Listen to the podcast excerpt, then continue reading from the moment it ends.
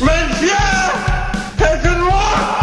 I drink your milkshake.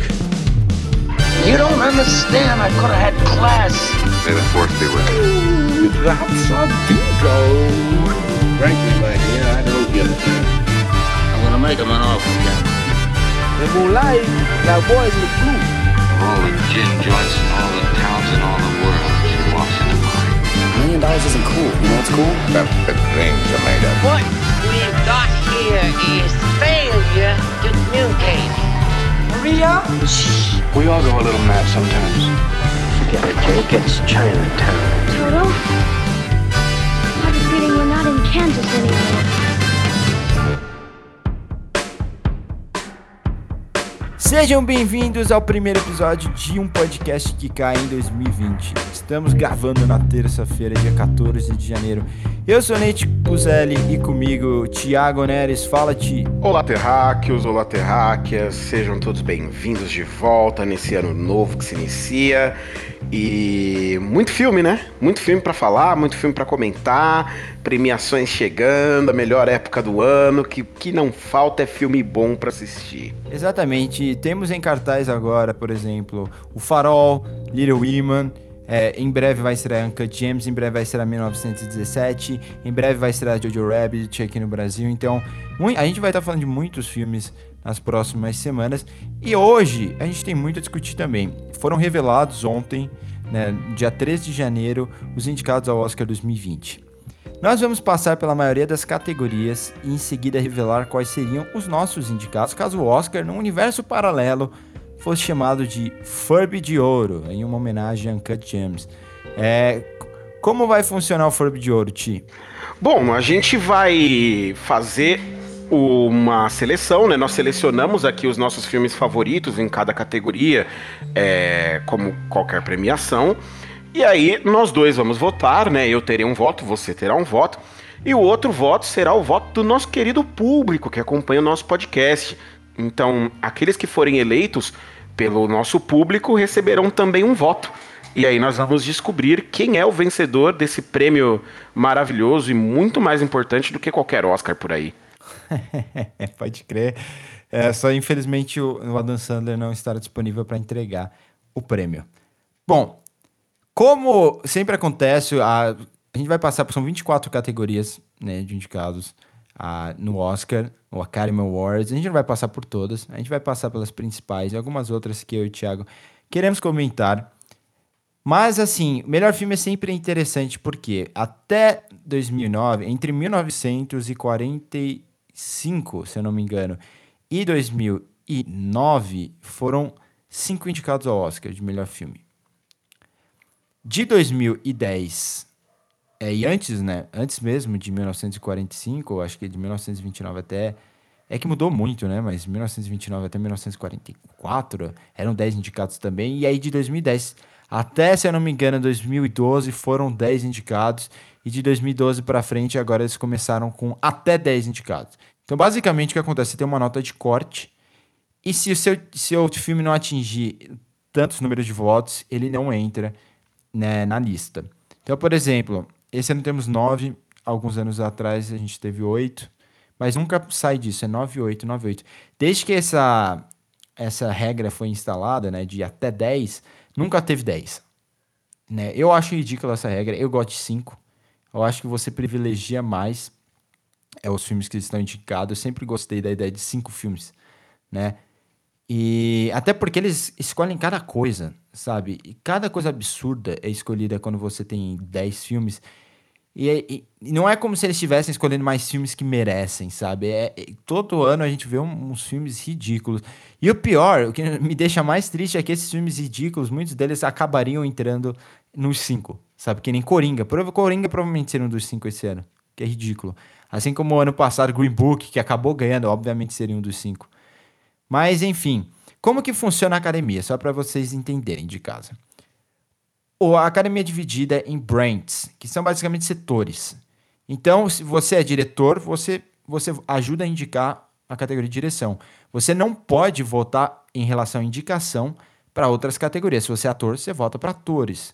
Se você é produtor, você vota para melhor filme. Todos os outros têm direito a votar para melhor filme também. Então você volta na sua categoria e no melhor filme. A não ser o setor de publicistas da academia. Aí eles só votam em melhor filme e talvez por isso que a gente veja tantos absurdos aí. E a gente vai falar um pouquinho disso mais pra frente. Mas vamos começar aqui. Melhor filme, nenhuma surpresa. Ford Ferrari, O Irlandês, Jojo Rabbit, Coringa, Adoráveis Mulheres, Little Women, né? É, História de um Casamento, 1917, Era Uma Vez em Hollywood, Parasita. Desses filmes, a gente já falou aqui de O Irlandês, Coringa, História de um Casamento, Era Uma Vez em Hollywood e Parasita. Só quatro filmes a gente não falou, alguns deles a gente ainda vai falar, provavelmente a gente vai falar de Adoráveis Mulheres, provavelmente a gente vai falar de Jojo Rabbit mais pra frente. Thiago, qual é Uncut Gems, assim, não, não tenho dúvida de que a ausência de joias brutas aí é, é gritante. Não só aí, como em todo o, o, o, processo do Oscar, né? Uma coisa impressionante que o filme tenha sido simplesmente ignorado, é, sendo um dos melhores filmes de ação do, dos últimos anos, na minha opinião. Assim, desde Mad Max, a gente não tem um filme de ação que é tão gostosinho de assistir e infelizmente, infelizmente caiu, ficou fora de, das indicações. É, eu concordo. Para mim, a Cadiense tinha que estar tá aí. Podia tirar a Coringa, já, todo mundo já sabe disso. É, não, é, é um filme infinitamente superior a Coringa. É um filme que não é para todo mundo, a James. É um filme com, assim, energia lá em cima. O Adam Sandler surtado, né, a câmera de mão do começo ao fim. Realmente, é, ele tem, ele tem um formato de filme de ação, por mais que ele não seja assim um filme de ação, né? Ele é um ele é de certa forma um, um drama meio louco, né? E, e isso é, isso os Safdie sempre fazem isso. Eles fizeram isso em, em Heaven Knows What, eles fizeram isso com Good Time, né, o Bom Comportamento, que é um filme com Robert Pattinson. É muito nova-iorquino, né? Tanto que ele é uma das um dos produtores executivos de Gems é um diretor, é o Martin Scorsese, que tem influência gigante no cinema dos Safdies, né? Ele fez um filme do em 1984 chamado After Hours. After Hours, que é uma tradução assim livre em português seria altas horas, digamos, né? Mas é um filme que se passa só numa noite, gente correndo de um lado pro outro, é uma loucura e é uma influência gigante no cinema do Safdie. Ator, eu particularmente gostei dentro das condições. A gente sabia que o Joaquin Phoenix ia ser indicado. Os outros quatro, perfeito sabe? Perfeito, dá, a gente pode discutir alguém sair, alguém entrar, mas Antônio Bandeiras, Leonardo DiCaprio, Adam Driver, Jonathan Price, sendo que Antônio Bandeiras e o Jonathan Price estão aí desde sempre, fazem filmes é, nos Estados Unidos, em seus países, na Inglaterra e Espanha, desde a década de 80, trabalharam com grandes diretores, né? Terry Gilliam, Pedro Almodóvar. Curiosamente, essa é a primeira indicação dos dois na categoria de ator então, muito feliz aí por eles. É, e a gente, infelizmente, sabe que o Joaquim Phoenix vai ganhar esse prêmio. É, ele deve levar sem, sem muitas dificuldades, né? E, sei lá, eu, o Joaquim Phoenix aqui é, é aquilo que a gente falou até, né? Que a gente já comentou várias vezes aqui sobre Coringa.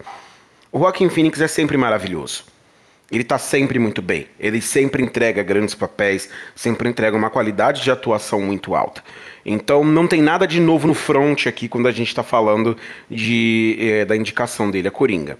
Ele deve levar o prêmio, mas ele deve também é, repetir aquela cena histórica né, de atores que têm atuações maravilhosas muito antes de levarem o prêmio e levam por atuações que não que estão longe de serem as suas melhores atuações. O Joaquin Phoenix deveria ter levado por O Mestre. Todo mundo sabe disso. Todo mundo tem isso em mente. E aí agora ele vai levar o prêmio por Coringa. Por quê? Porque ele falou contra a academia mais de uma vez. Ele ganhou o Globo de Ouro agora e ele falou de novo. Só que dessa vez eu acho que não vão conseguir tirar a estatueta da mão dele. Né? Mas como ele é um cara que provoca muito, que vai contra é, essa, essa, essa estrutura toda maquiavélica que gira ali em torno de Hollywood, ele faz questão de lembrar isso toda vez que ele recebe um prêmio e Dessa vez, eu acho que não vai ser o suficiente para tirarem o prêmio dele. Mas que ele tentou e que ele fez tudo de novo, ele realmente fez. Eu acho que ele devia ter ganhado por The Two Lovers, que é o filme do James Gray. Aí, abraço, James Gray. Que é um filme de 2008. Pra mim, ele devia ter ganhado. Aquele ano foi um ano que pra mim não foi tão forte a categoria de ator principal. Curiosamente, aquele ano foi o ano que o, o Heath Ledger ganhou como Coringa, como coadjuvante, e pra mim ele, ele deveria ter concorrido como ator principal, porque ele move a trama do filme também. Exato. Hollywood tem um problema muito. A academia tem um problema muito grande em reconhecer o que, que é um ator coadjuvante e o que, que é um ator principal, né? Exato. Isso vai se repetir ainda em outras categorias, a gente ainda vai tocar nesse ponto. Ah, a gente vai, a gente vai tocar nisso, pode esperar. Melhor atriz, eu não gostei, já vou deixar bem claro aqui. Acho que ninguém gostou, né? Essa foi a categoria que mais incomodou as pessoas, de longe. Tem duas, tem duas atrizes que eu manteria. Johansson e Ronan. A Scarlett Johansson e a Saoirse Ronan, é. Cynthia Erivo por Harriet. Vocês, se vocês viram Harriet, a, a Harriet não é um bom filme e ela não tá tão bem assim no filme. Charlize Theron em Um Escândalo. É a maquiagem. É a maquiagem. Me desculpa, o pessoal vê a maquiagem e fala, nossa, olha como ela tá diferente. É por causa da maquiagem. Porque ela não, não tem nada... Todo mundo sabe que o Nathan odiou o escândalo. É, exato. Eu não, eu não gosto. O filme. Gente, é assim: o filme é sobre o escândalo que aconteceu na Fox News há tipo há 4, 5 anos atrás. Aconteceu há 4, 5 anos atrás. Vai no YouTube, você vê esse, esse filme. Sabe? Com as pessoas, com os personagens reais. Eu não preciso de uma dramatização tão cedo. Quando todo mundo tá vivo, todo mundo tá dando entrevista, falando o que realmente aconteceu, e a gente tem o acesso à informação que a gente tem hoje em dia. Sabe? Que é tudo rápido. Pra mim, eu- eu- enfim. E Renée Zellweger, eu já falei, voltem no programa do Globo de Ouro, que a gente discutiu os indicados do Globo de Ouro, que eu acho que foi o mesmo programa do Histórias de um Casamento, e eu expliquei, tem lá no meu Twitter, eu botei até GIF, porque eu não gosto da atuação da Renée Zellweger em Judy. Não gosto, pra mim ela tá forçando demais, e ela vai ganhar, eu, eu tenho certeza que ela vai ganhar. Quando eu fiz aquele programa Os Favoritos, né, que foi um programa que eu gravei sozinho, eu falei, é muito difícil ela perder isso. Pra mim, ela já ganhou e realmente, ela já ganhou. Agora, eu, não quero dar spoiler do Furby de Ouro, Ti, mas cadê a Lupita Nyong'o, gente? Cadê a Lupita Nyong'o? Isso ninguém consegue explicar, né? Teve uma revolta muito grande das pessoas no Twitter. É, a- o barato é que foi assim, né? Era, acho que era cerca de 10 e meia da manhã, a hora que começaram a, a- a sair os indicados, né? Começou a live falando dos indicados. E o nome da Lupita Nyong'o foi parar nos TTs no mesmo momento em que saiu as indicações, porque ninguém entendeu como ela estava fora. Ninguém conseguiu entender como ela, como ela pôde não ser indicada por nós depois dela simplesmente ser o filme inteiro. Exato. né? Ela carrega o filme inteiro sozinha, ela carrega muito bem, ela tá incrível no filme, ela faz duas personagens e Totalmente diferente. e não tem nada, totalmente diferentes uma da outra, as duas personagens muito interessantes. E ninguém consegue entender, ninguém consegue explicar como a Lupita ficou fora. Ah, o Kleber Mendonça Filho, ele tweetou um negócio falando justamente isso. A imagem pra mim que fica do ano, da, da- entre as grandes atuações, é a da Lupita Nyong'o. Nós é um filme que saiu em março. Eu, eu não gosto de Nós. Eu acho um bom filme, mas assim, eu acho que tem problemas gigantes, principalmente no final do filme. Só que é, ela é... Ele não sabe o que diz, gente, ignorem. Nós é incrível. A gente nunca discutiu Nós, Thiago. É verdade. Mas eu, eu acho assim, é um filme bom. E eu acho que ele perde um pouco o rumo dele. Deveria ter sido cortado antes. Eu, não gosto do, do final. Só que a Lupita Nyong'o tá incrível. Ela tá incrível. E ela é o motivo do filme ser tão interessante até o final. Entendeu? E, pra mim é, é surreal isso. A gente vai falar um pouco mais dela depois. Ator coadjuvante, é, Tom Hanks, Anthony Hopkins, Al Pacino, Joe Pesci, Brad Pitt é a mesma lista do Globo de Ouro. É igualzinha. Não teve. Não entrou o Jimmy Fox, não entrou o William Dafoe. porque- William Dafoe, novamente esnobado. Só que esse ano eu entendo. Esse ano eu até entendo. Tinha muita gente ali. Sabe o que é até irritante? entendo ele ficar de fora. O que me irrita é assim: olha, olha essa lista, beleza. Tom Hanks não é coadjuvante. Anthony Hopkins não é coadjuvante. Brad Pitt não é coadjuvante. A gente tira três espaços de a- bons atores que poderiam estar concorrendo para colocar o Anthony Hopkins, que tá em 90% do filme. Ele só não aparece quando o, o Jonathan Price tá sozinho. O, o Brad Pitt, literalmente, ele tem uma segunda linha de ação só dele. Ele tem quase o mesmo tempo de tela do Leonardo DiCaprio. Se bobear, ele tem Ele mais. tem, uma, ele tem uma plot que é só dele. Exato. inteiro, e né? a plot dele é mais importante pra conclusão do filme que a do DiCaprio. e, e o Tom Hanks, o filme é sobre ele, gente. Sabe? E antigamente não existia isso. Mas hoje em dia, ah, os estúdios colocam em categorias assim porque é mais fácil receber indicação. É, é um absurdo, né? O Brad Pitt vai ganhar. Eu, eu gosto até do Brad Pitt que ele, que ele ganhe, porque a atuação realmente é sensacional. É um star turn, né, que eles chamam. Mas é, não, não sai, não consigo, sabe, é, é injusto. É injusto. É que nem ano passado, quando você tinha Emma Stone e a Rachel Weisz competindo com a Regina King, que acabou ganhando, felizmente.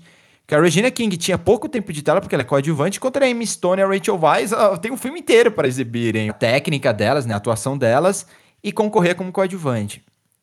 Enfim, né, e, e a gente tem atriz coadjuvante, Ti, que, assim, que categoria...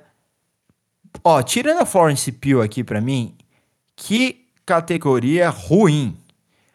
A, a Margot Robbie no Bom eu, eu prefiro ela mil vezes não era uma vez em Hollywood. No, no Michel, tudo que ela faz é, é fingir que ela tá assustada com a situação, que ela tá é insegura, e no final ela tem uma, uma sequência assim boa, mas ela não, não é muito. Eu não consigo ver essa atuação memorável. Eu lembro dela não era uma vez em Hollywood.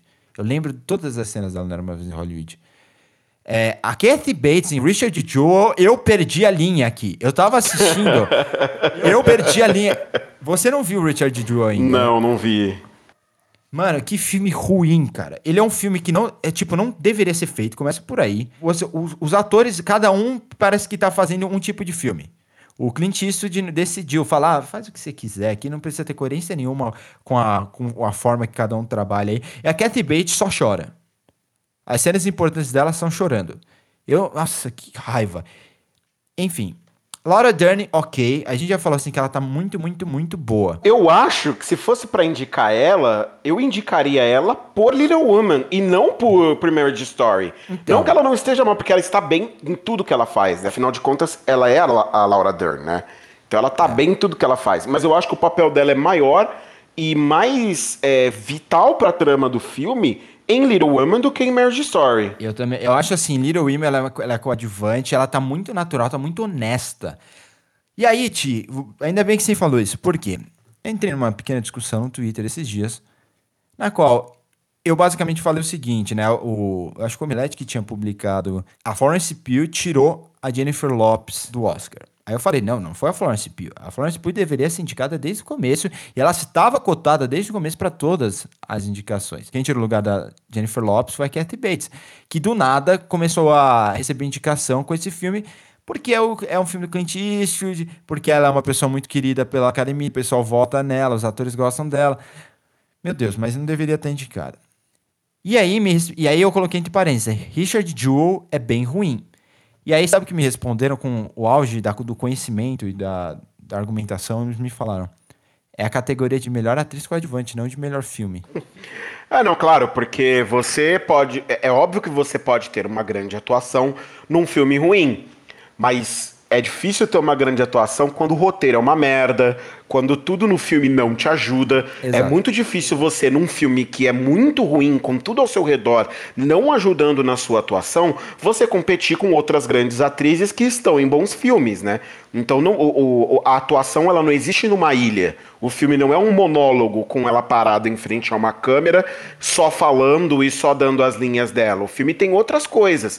E que no fim das contas atrapalham uma grande atuação. A gente acabou de dizer que, que o Joaquim Phoenix merece a indicação e o prêmio. E o filme em que ele está não é lá essas coisas. Sim, mas a- Você acha muito ruim. Eu- eu não acho- Eu acho ok. Eu acho um bom filme. Eu não acho Coringa ruim. Eu acho, eu não gosto de Coringa.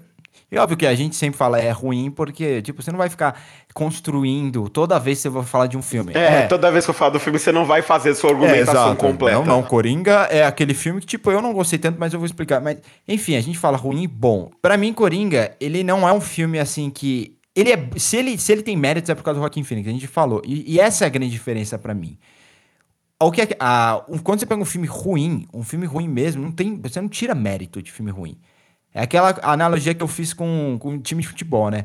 Mesma coisa, a gente tem a seleção do campeonato, aí tem um time rebaixado, a gente tem lá o, o saqueiro do time rebaixado.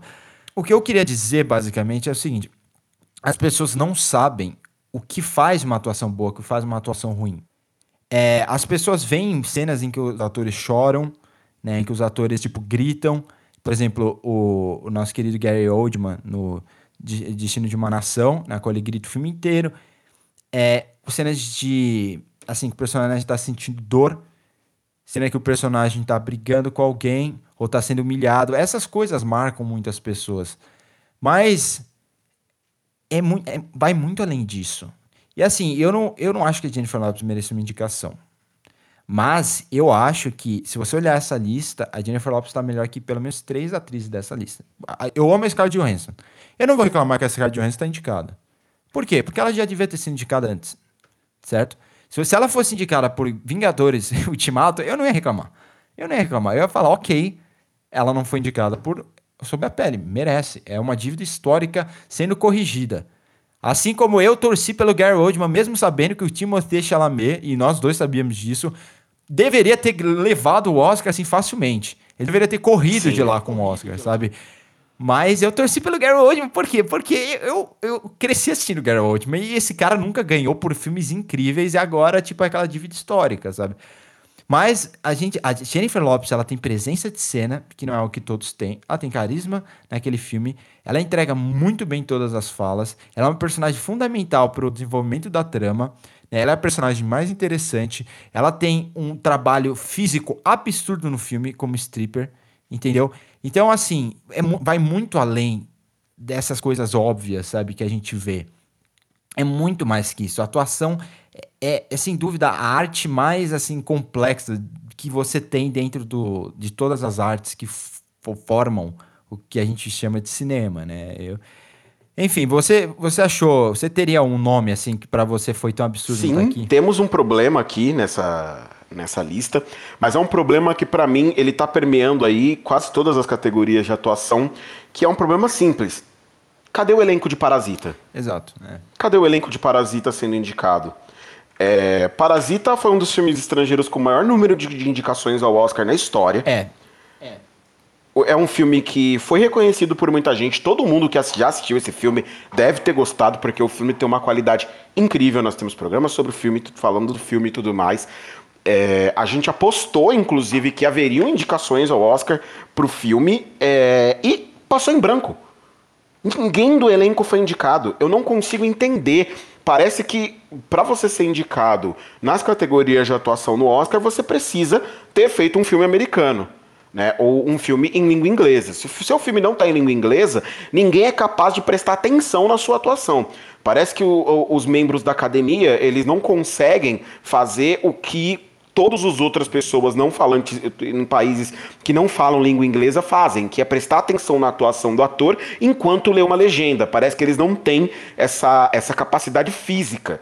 Porque a única explicação para o elenco de Parasita está completamente de fora aqui. Alguns atores, inclusive a Zoe Kazan, grande atriz, né, ela, ela publicou, fez um tweet assim: ó, a votação está começando, deem, deem nome aos rostos, e publicou um GIF do Parasita da, da atriz que faz a irmã, né?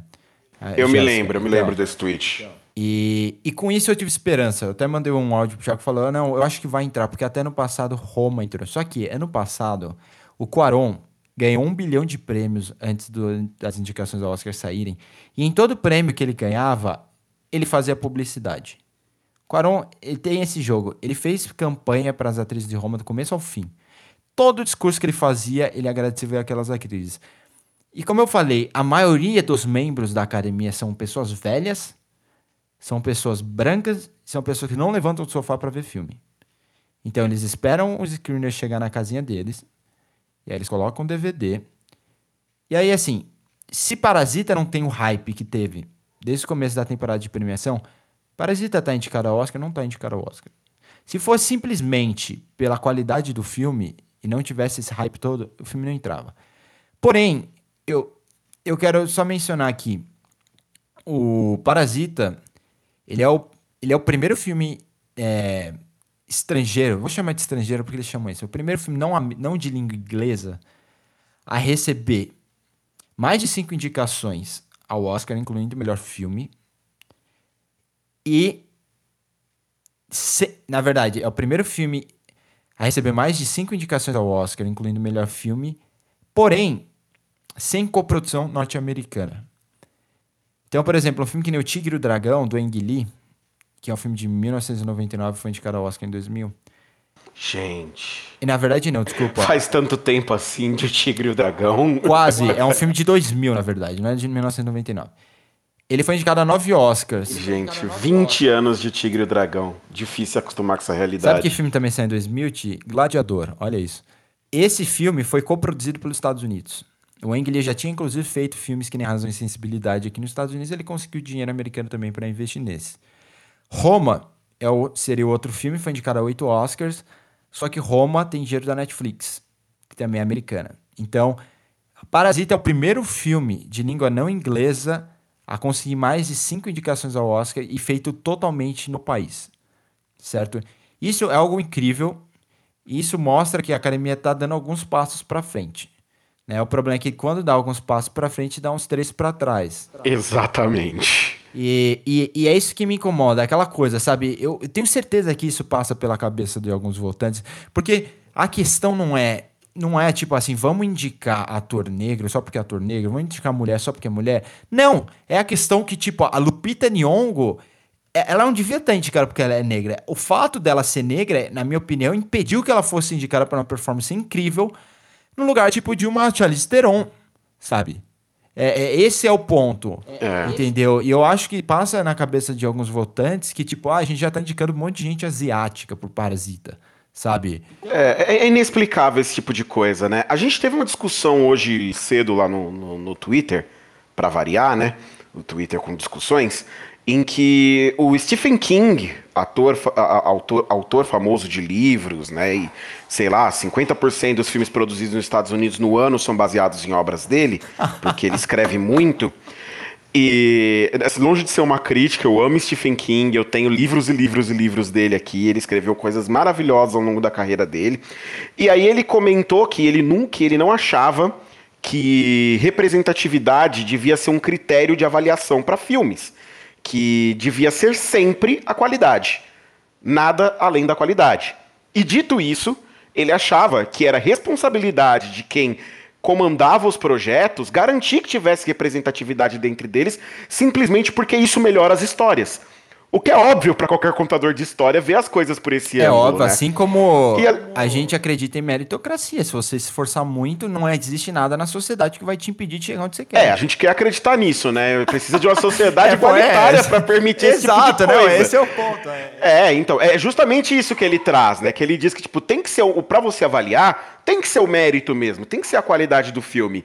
Mas tem que ter representatividade, porque a representatividade melhora a qualidade. Né? Ela, ela é um tempero que torna as coisas melhores ali, simplesmente porque ela introduz mais cultura e introduz mais facilidade de você se conectar com as histórias que estão sendo contadas. Então, para qualquer contador de história com o mínimo de inteligência, isso aí faz sentido. Mas isso iniciou uma discussão, um debate grande no Twitter que toca justamente nessa questão. A Lupita não tem que ser indicada porque ela é negra, ela tem que ser indicada porque é um porque ela está num filme que é um filme que agrega muito de cultura negra e, portanto, ele ganha um valor cultural maior por trazer essa cultura para dentro dele. É, é um filme que facilita a identificação das pessoas que, tem, que, que são negras e que têm identificação com esse tipo de personagem. E, cara, ela tem que ser indicada porque ela tá brilhante no filme, porque ela tem. é, Porque é um filme de terror e ela passa. é, Ela tem expressões no filme, ela faz cenas inteiras sem sequer falar. É, que funcionam tão bem e que ela dá uma dimensão tão boa da cena, e é por isso que ela tem que ser indicada, porque ela é uma atriz incrível, porque ela tá bem em praticamente tudo que ela faz, e ela consegue se destacar, mesmo quando ela tem papéis pequenos, como ela tem em Pantera Negra, por exemplo. Ela tem um papel que é pequeno, ela tem pouquíssimo tempo de tela, e ainda assim ela se destaca, ela é uma das melhores coisas do filme. É por isso que ela precisa ser indicada, porque ela tem qualidade. E é importante que haja representatividade nos filmes, justamente para que a qualidade desses atores apareça.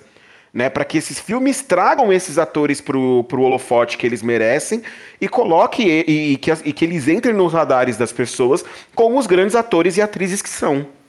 É, é, a questão é assim, além. Eu acabei de falar do exemplo do Parasita, né?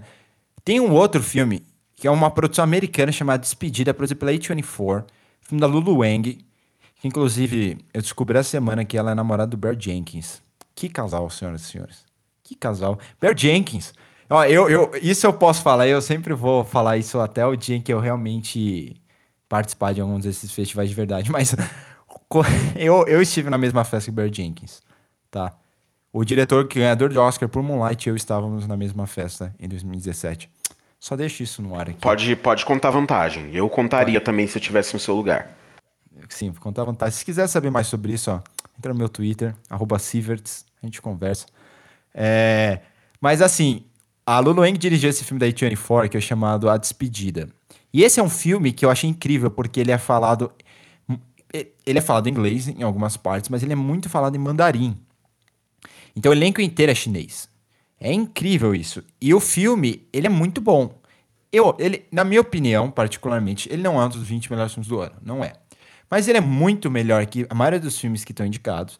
E ele é um filme que teve certo hype, que a, a crítica defendeu do começo ao fim. E tem a Okofina, que é, a, é uma atriz, é uma rapper, inclusive americana é, e chinesa, né? É, é, dupla nacionalidade. E ela estava concorrendo uma indicação atriz até esse momento. Ganhou o Globo de Ouro Melhor Atriz em Comédia. E, por exemplo, ela ficou de fora também. Então a gente vê, é o que eu falei, se o Parasita não tivesse aquele hype tão grande, ele não tinha se indicado. Um filme pequeno que nem A Despedida, que é falado em mandarim também, as pessoas não querem ver. Então é, é tenso, porque é exatamente o que você falou é assim, como que a gente vai conseguir mais diversidade? Mostrando para esse bando de gente, assim, racista, que esses atores, eles conseguem ser tão bons quanto os outros. Como a gente consegue mostrar isso? Até melhores. Não, é, exato, é. Mas gente, como a gente consegue mostrar isso? Através das premiações. Então, é, é, essa que é a questão de diversidade. Não é tipo assim, pega o primeiro ator que não é branco, gira na uma roletinha e escolhe. Não. Só que você tem que pensar duas vezes antes de você votar, pelo amor de Deus, com todo respeito, já falei que eu vou torcer por ela, mas Scarlett Johansson já foi indicada. Ela já foi indicada pelo, pelo História de Casamento. O Jojo Rabbit, ela, ela, ela, o que, que ela fez o Jojo Rabbit ser indicada, gente? Nada. O que, é que ela fez? Nada demais. Nada ela demais. tá bem no filme, como ela o tá bem. O filme nem é tudo isso. Criou-se um negócio aí em torno de Jojo Rabbit. E, e assim, eu adoro o Taika. A gente adora o Taika Waititi. A gente falou bem do, do, dos filmes dele. A gente, eu, a gente quando fez o, uma lista dos filmes que nós estávamos mais ansiosos para assistir, eu coloquei Jojo Rabbit na minha lista. Sim. Mas uma vez assistido o filme, o filme é comum. Eu esperava muito mais desse filme do que o que ele me entregou no fim das contas. Então, Sim. eu não sei da onde estão tirando que, que, que, ela merece uma indicação ao Oscar por esse filme, sabe? Ela já tá, é, como você falou, ela já tá indicada por, por História de um Casamento de maneira muito merecida. Ela tá incrível no filme. Não, não precisava. Simplesmente não é. precisava. E falando de indicações não precisava existir, eu vou falar de novo quem que é que tem na cabeça das pessoas indicar o Todd Phillips, cara. A gente acabou de falar disso, você tem a Greta Gerwig, que ela faz um trabalho sensacional com Little Women, dirigindo diferente, um roteiro que não é convencional, é, passagem cara, de tempo. assim tem que ser dito. Ela tem uma, é, ela vem, ela já vem numa crescente há algum tempo, né? E esse filme é bem melhor que Lady Bird, por exemplo. Little Nossa, Woman é um filme muito mais maduro, de uma diretora que sabe muito bem o que, que quer, que sabe muito bem controlar os seus atores. A direção de atores que ela faz em Little Woman é incrível, cara. Tá certo que ela tinha um material para trabalhar ali, que era brincadeira também, né? Só tinha gente boa ali trabalhando com ela, mas isso também mérito do filme, mérito dela, mérito da equipe de casting que juntou esse time para trabalhar. Então, puta merda. É, é, eu fiquei muito feliz, na verdade, de assistir é, Adoráveis Mulheres e ver aquele resultado. Sim. É, eu, eu tinha expectativa. É, a adaptação já tinha feita, já tinha sido feita anteriormente. É, algumas vezes teve telefilme, teve um filme de 1994, se não me engano, que tem a Winona Ryder no papel da Joe. Eu nunca consegui entender porque a Winona Ryder estava no papel da Joe. E a, a Saoirse Ronan é perfeita para aquele papel. E a química que ela tem com o, com o Timothée Chalamet, a, a Florence É incrível. A Florence Pugh, do começo ao fim, a For... você vê que tem a mão do diretora. A Florence Pugh não conseguiria ter feito o que ela fez se não tivesse aquela diretora trabalhando com ela é, desde o começo. O, o problema é a Emma Watson que realmente não consegue fazer um sotaque americano. Isso é, isso é bizarro. O sotaque, ela, ela tem um sotaque britânico. ela é britânica demais pra isso, né? E, e, o pior é que ela ainda é morena. Ela é a única morena das irmãs. Sim, um... eu achei muito estranho. Porque assim, eu, eu, eu fui assistir o filme sabendo pouquíssima coisa sobre ele. Eu sabia um pouquinho do, sobre o cast, eu sabia que ia ter a, a Rona e que, e, e que ia ter a Pug. Eu sabia, desse, eu sabia dessas duas, e que o filme era da Greta Gerwig. Aí eu vi que era Bob Odegaard, o pai. Aí eu falei, pera, mas ele também não é moreno. Da, da, da onde que vem? Como que ela. Por que, que ela é morena? Todas as Exato. irmãs são loiras, o pai é loiro, a mãe é loira, por que, que ela é morena? Ela é adotada? É, e o engraçado é que a, é, é, a própria Emma Watson ela não tem o cabelo preto, né? Ela tem aquele castanho mais claro. E uma curiosidade, sabe quem ia fazer o papel da, Be da Beth? Não, desculpa, da. Que é... Gente, qual é o nome da personagem agora que a Emma Watson faz? Enfim. O papel daqui da personagem da Emma Watson. A Beth ser... é a mais nova. A Beth é a mais nova, isso. Seria a Emma Stone, a outra Emma. A Emma Stone já tinha fechado com a de Greta Gerwig para fazer e aí teve problema de agenda. Por quê? Porque a Greta Gerwig quis esperar a Florence Pugh. Ela brigou com o estúdio para esperar a Florence Pugh para poder fazer. E, e aí a Emma teve um conflito de agenda, a Emma Stone saiu e entrou a Emma Watson. Se esse filme tivesse Emma Stone amigo, amigo, ia ser um daqueles filmes, tipo, beirando a perfeição mesmo, porque Emma Stone é muito mais atriz que Emma Watson. Goste de você ou não da, da, da Emma Stone. Mas enfim. Eu acho elas muito diferentes. Não, elas são é, totalmente elas são diferentes. Muito diferentes para comparar, assim. São mas atrizes é... com uma pegada completamente diferente uma da outra. Sim, uma consegue fazer sotaques alternados. Ela fez o sotaque britânico em A Favorita e foi indicada ao Oscar por isso, inclusive. É, e, e a outra não consegue. A outra faz um sotaque americano, é britânico. Ela faz sotaque tipo de outro país, é o britânico. É muito engraçado, cara. É, enfim. Uh, eu acho que a Greta Gerwig devia estar indicada no lugar do Todd Phillips. É, se não a Greta ah, Gerwig... O Noah Bombar, a gente já falou isso. Eu tive que saber que o Noah Bombar não ia entrar. Mano, que ódio, velho. Ah, enfim.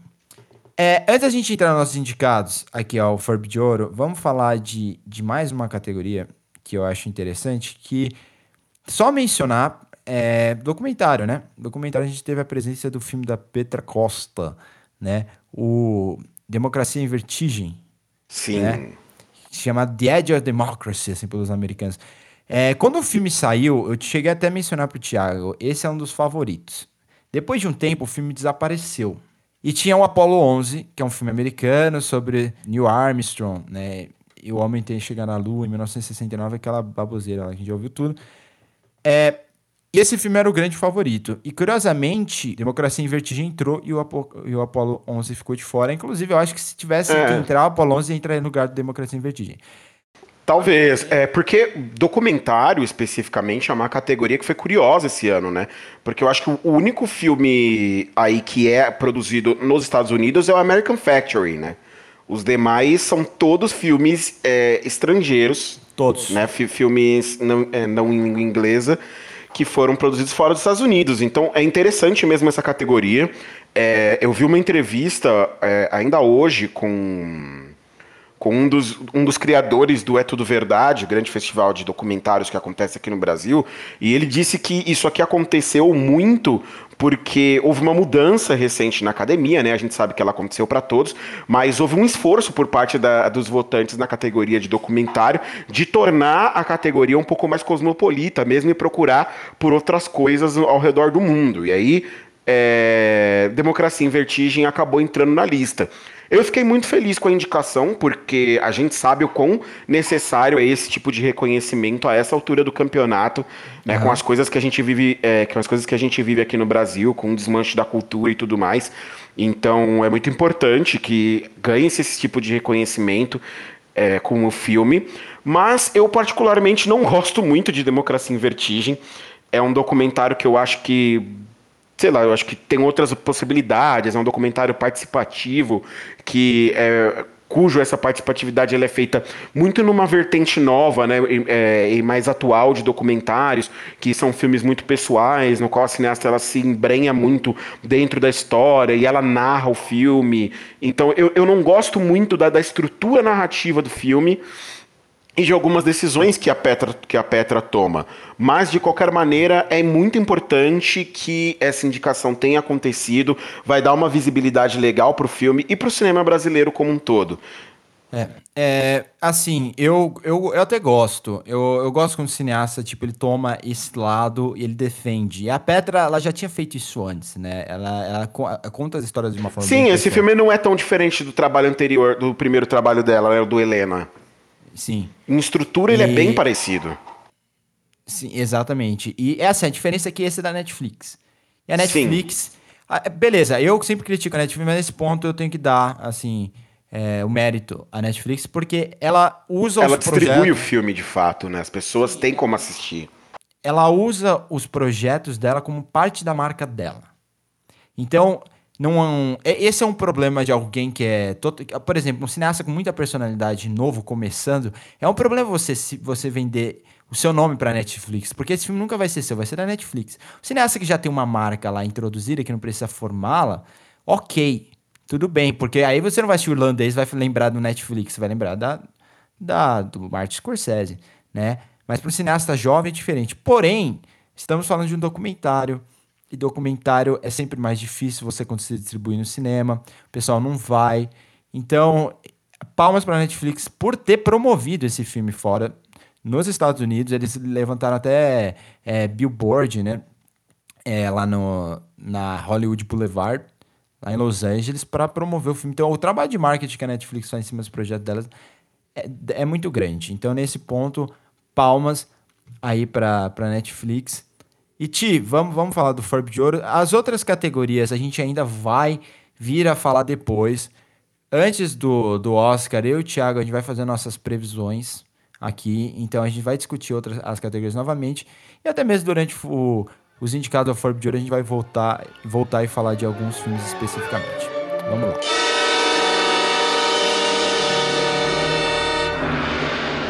O seguinte, não são 24 categorias. Então, não. Ainda não, bem. Não vai ter é, é, curta-metragem, não vai ter animação, não vai ter filme estrangeiro. Afinal, a gente, a gente considera tudo, né? Não somos que nem a academia, o cinema norte-americano, de certa forma. E também não vai ter categoria aqui canção original, a gente acha muito subjetivo isso. A gente uniu as categorias de som, vai ser só uma melhor som, melhor direção de arte, em vez de design de produção e decoração de cenário, a qual, pra mim, tinha que ser duas. Era design de produção e decoração de cenário, mas o Thiago disse que eu não sei sintetizar as coisas, e aí a gente juntou tudo. É, é tu tá tudo no fim das contas dentro de direção de arte, então. É. Melhor filme e melhor diretor são as únicas categorias com mais de cinco indicados. Elas vão ter seis indicados. E aí eu acho que é necessário a gente já fazer um disclaimer que é dizer para o nosso público: puta merda, como é difícil escolher poucos indicados. Como é difícil se, se reter a cinco indicados apenas. Isso é muito difícil. E é aquela coisa, né? Sempre vai acabar tendo mais filme americano. Por quê? Primeiro porque os Estados Unidos produz mais filme no ano do que a maioria dos países juntos. Então, tipo, é, é, fica claro que eles vão produzir muito mais coisas, assim, de alta qualidade técnica. Eles têm mais dinheiro, eles têm uma indústria, têm mais técnica. Então, é, a gente fez o possível para acrescentar mais filmes de outros países, né? Não deu para a gente ver tudo, é, infelizmente. Então, a gente colocou os que a gente viu é se você tem um. Exatamente. É importante avisar, inclusive, nós não vimos 1917 ainda, nem eu nem o Natan. Sim. Então você não vai encontrar o filme aqui justamente porque a gente não conseguiu assistir. É, e se tivesse visto, não ia indicar, porque eu fico louco com essas coisas. filme, eles fazem o filme em plano sequência, sem motivo algum de fazer o filme em plano sequência, é porque é bonito e chama atenção pro diretor, pro diretor de fotografia. Não tem motivo nenhum para fazer 1917 em plano sequência. Eu já sei qual é a trama do filme e, meu, glamorizar a guerra, a gente vai entrar num outro, outra discussão de Dunkirk aqui depois, mas enfim. É... vamos, vamos lá. Como que vai funcionar? O Ti já mencionou um pouco no começo. A gente vai dar os indicados aqui. As categorias que eu e o Thiago a gente não conseguir chegar num consenso, ou seja, quase todas as categorias, o voto do público vai, vai ter importância. Lógico, você deve estar se perguntando como que eu vou conseguir como é que eu vou conseguir definir o vencedor se são cinco, são cinco indicados e não dois? Né? Porque aí poderia acontecer de eu votar em Era Uma Vez em Hollywood, o Thiago vota no Farol e você vota em Ford Ferrari, sabe? Para melhor som.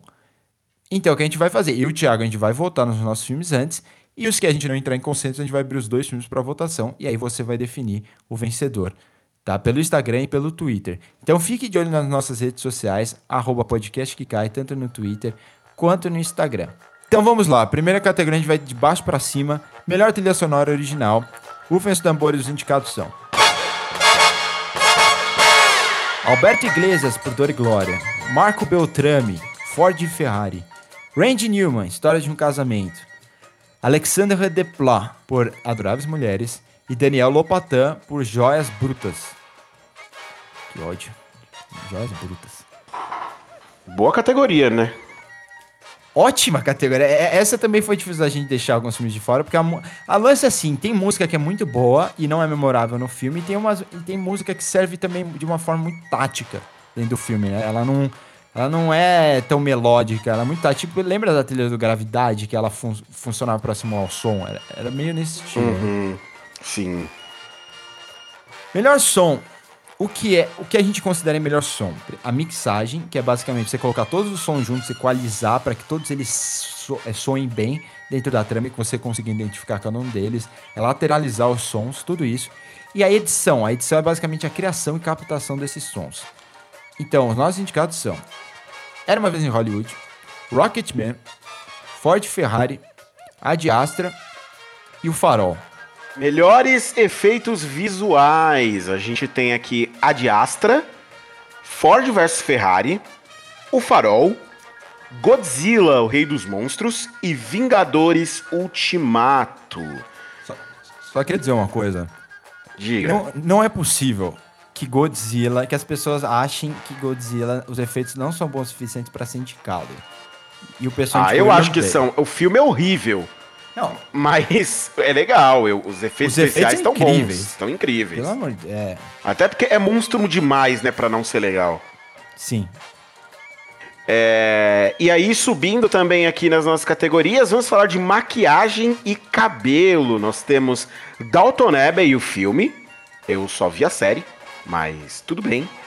Temos Era Uma Vez em Hollywood, O Irlandês, Meu Nome é Dolemite e Vingadores Ultimato. Outra categoria, na minha opinião, bem concorrida aqui, né? Muito. Eu não faço ideia o que eu vou botar. Eu tava, a gente tava montando isso aqui e eu falei pro Thiago, ah, nos últimos três dias eu já mudei três vezes quem é, minha, é, é- é o meu favorito aqui. Pô, melhor figurino é uma das minhas categorias favoritas. Ariane Phillips, Era Uma Vez em Hollywood. Mitchell Travers, As, Gol As Golpistas. Jacqueline Duran, Adoráveis Mulheres. A Olga Smirnov, por Uma Mulher Alta e o Julian Day por Rocketman.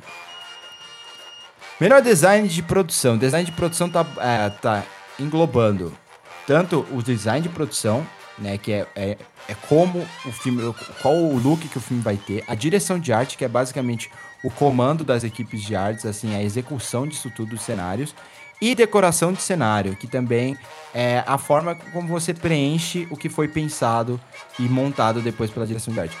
É, tudo isso junto no- na categoria de design de produção. Os indicados são Florência Martin, por nós. O Antson... Eu não sei falar isso, desculpa, vou de novo. É, tem uns nomes aqui que é difícil. Antson Gomes, por Dor e Glória.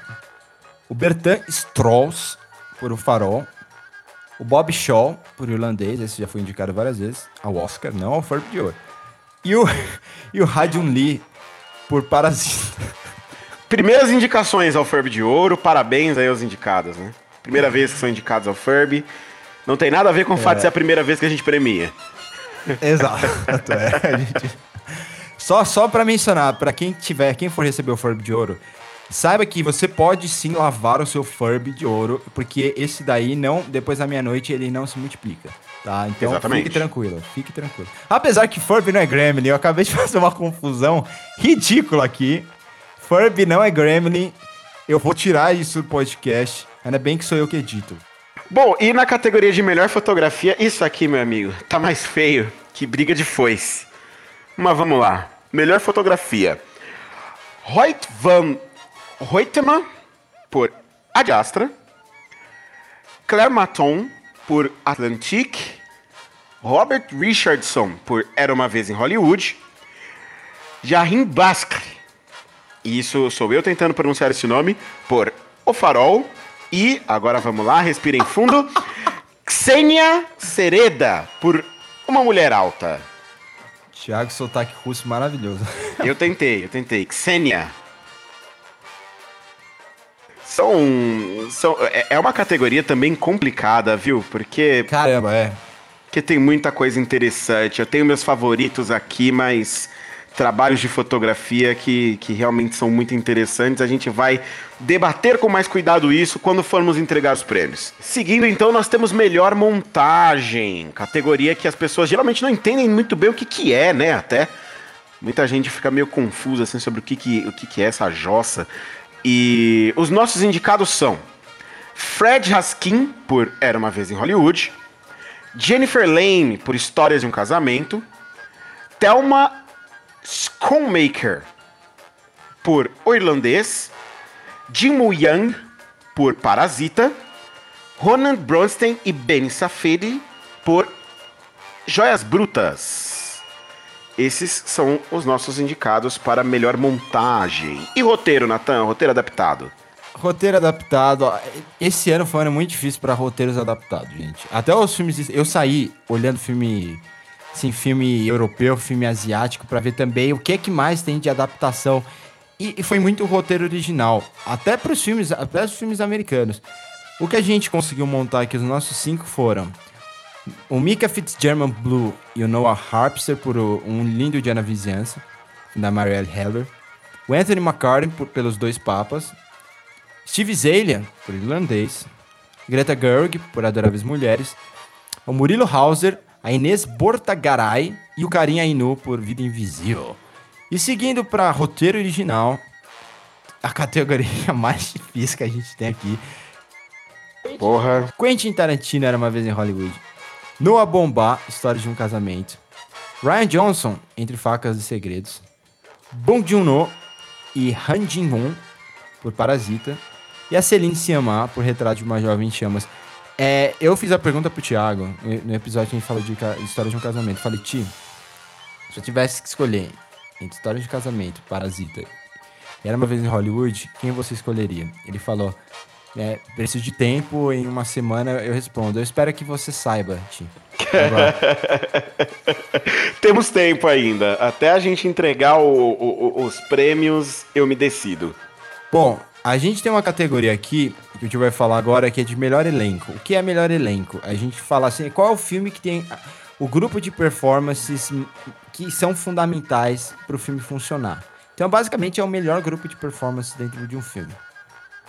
Exatamente. E os indicados são A Despedida, Era uma Vez em Hollywood, História de um Casamento, O Irlandês e Parasita. Vamos para melhor ator coadjuvante. E aí nós temos o Acier. Eita, aqui não vai. Aqui não vai, a gente vai tentar. A gente vai tentar a pronúncia aqui, porque não, não- não basta a gente escolher uns filmes que vocês, que muitos de vocês não viram. A gente também tem que escolher atores que vocês não conhecem com nomes difíceis de pronunciar. Então vamos lá. Acier é Eita, não vai sair esse sobrenome. Não, deixa eu tentar. A- Vai Azier, lá.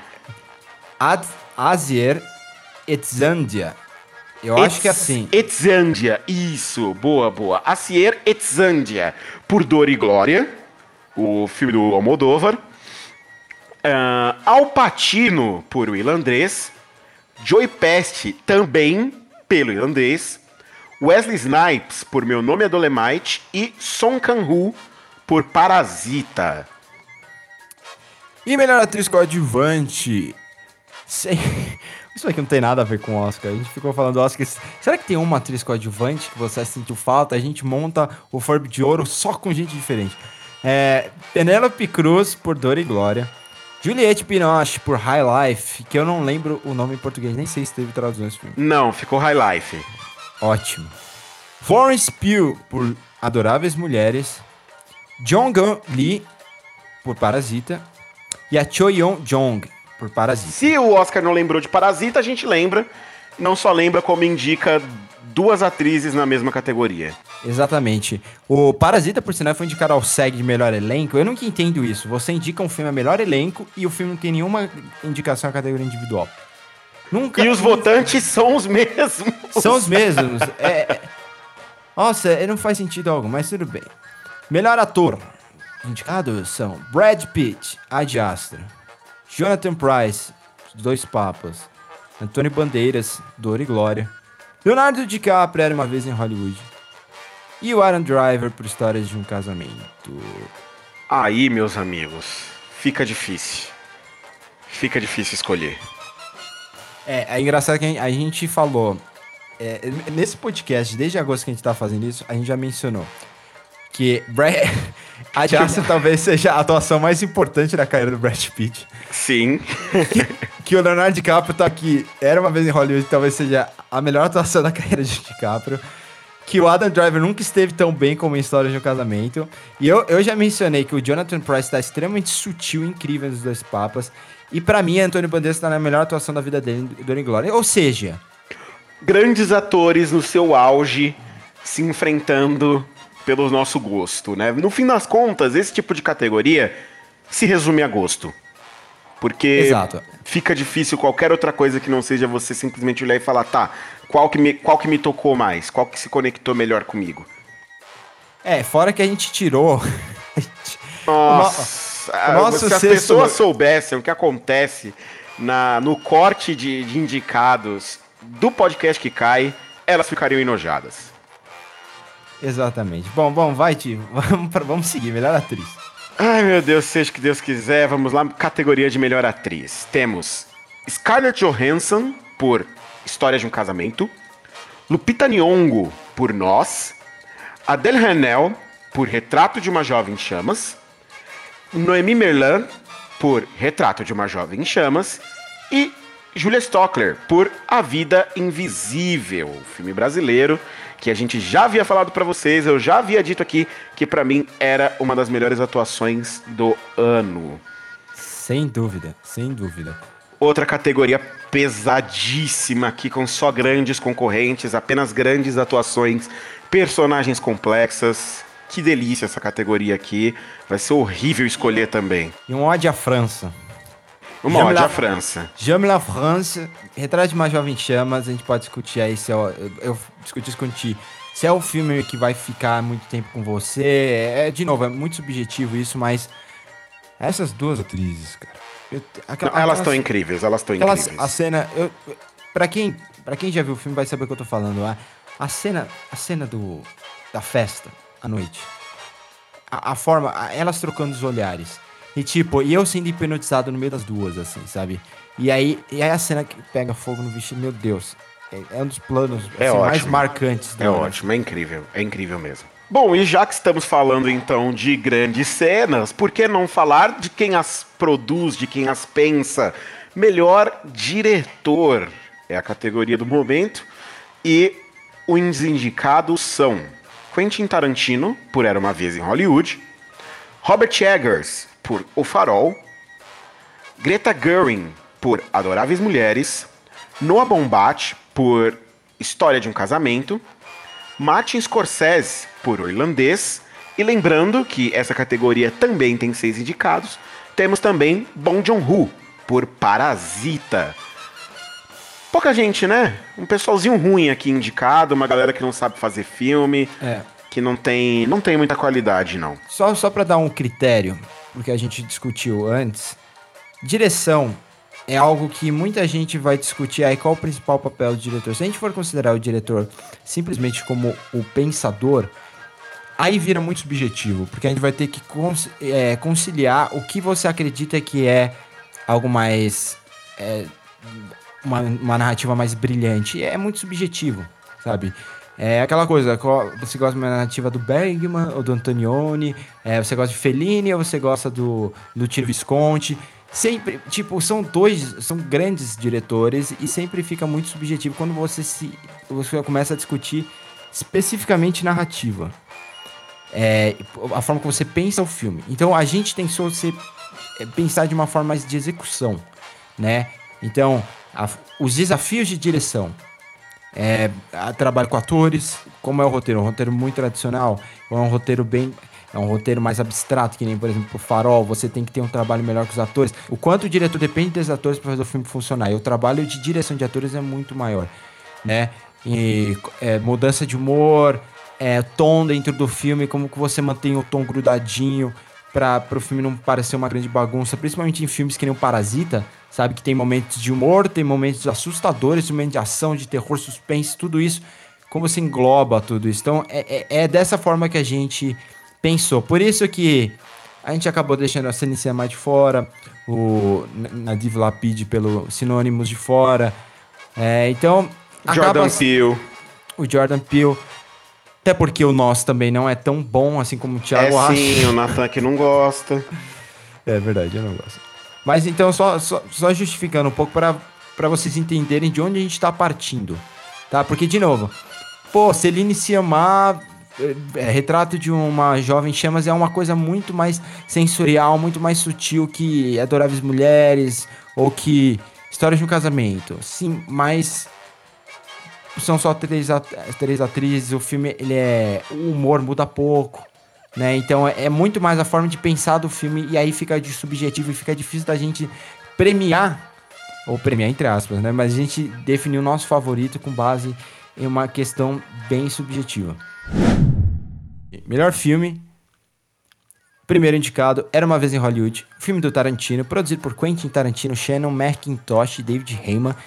Fica uma curiosidade, esse é o primeiro filme que o Tarantino produz, né? E se eu não me engano, ele sempre foi representado, a produtora dele sempre foi representada por um, um produtor, né? Não por ele. E dessa vez ele tá como produtor mesmo.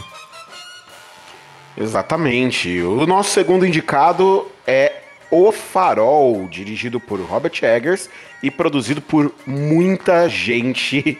Não vale a pena falar o nome de todo mundo aqui, mas, mas vale a pena dizer que se inclui aí nessa lista o brasileiro Rodrigo Teixeira, né, da RT Features, que, rapaz, Exato. tem produzido muito e tá de parabéns aí pelo, pelos excelentes resultados que tem alcançado nos seus filmes. É como ele mora no Brasil, ele vai vir, ele, ele vai vir receber o prêmio. Sim, aonde ele vai receber a gente não decidiu ainda, a gente tá pensando em marcar no Starbucks, alguma coisa assim, para encontrar com ele, bater um papo, pedir uns empregos, mas tirando isso... Caso ele ganhe, né? É, é caso ele ganhe, falar. caso ele ganhe, importante lembrar. É, é. O terceiro indicado é a história de um casamento, dirigido pelo Noah Bombay e produzido pelo Noah Bombay e o David Heyman, que também está indicado por uma vez em Hollywood.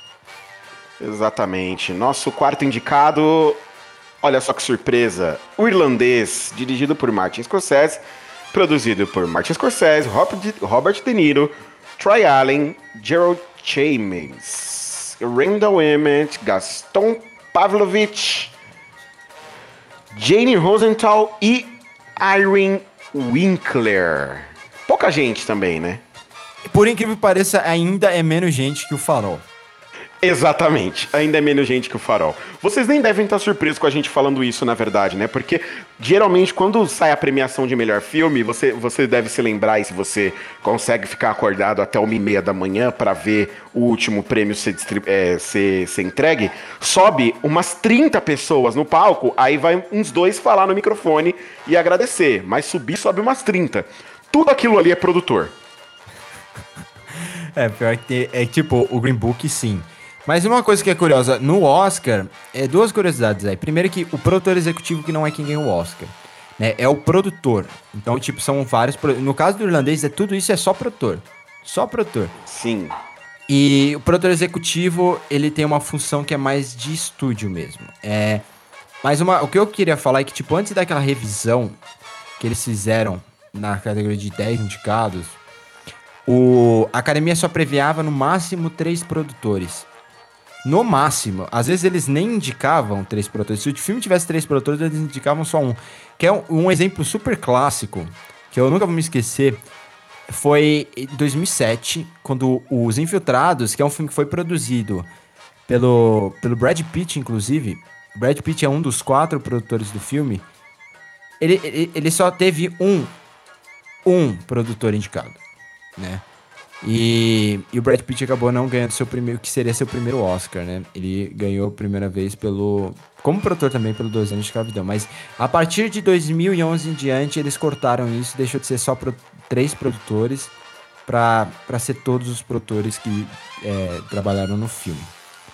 O nosso quinto indicado também é, é uma coisa assim meio cantada, Parasita, dirigido por Bong Joon-ho, produzido por Young Hwan, desculpa, Young Hoon Jung, Bong Joon-ho, Sina Kwak, pelo amor de Deus, espero que eu tenha falado certo.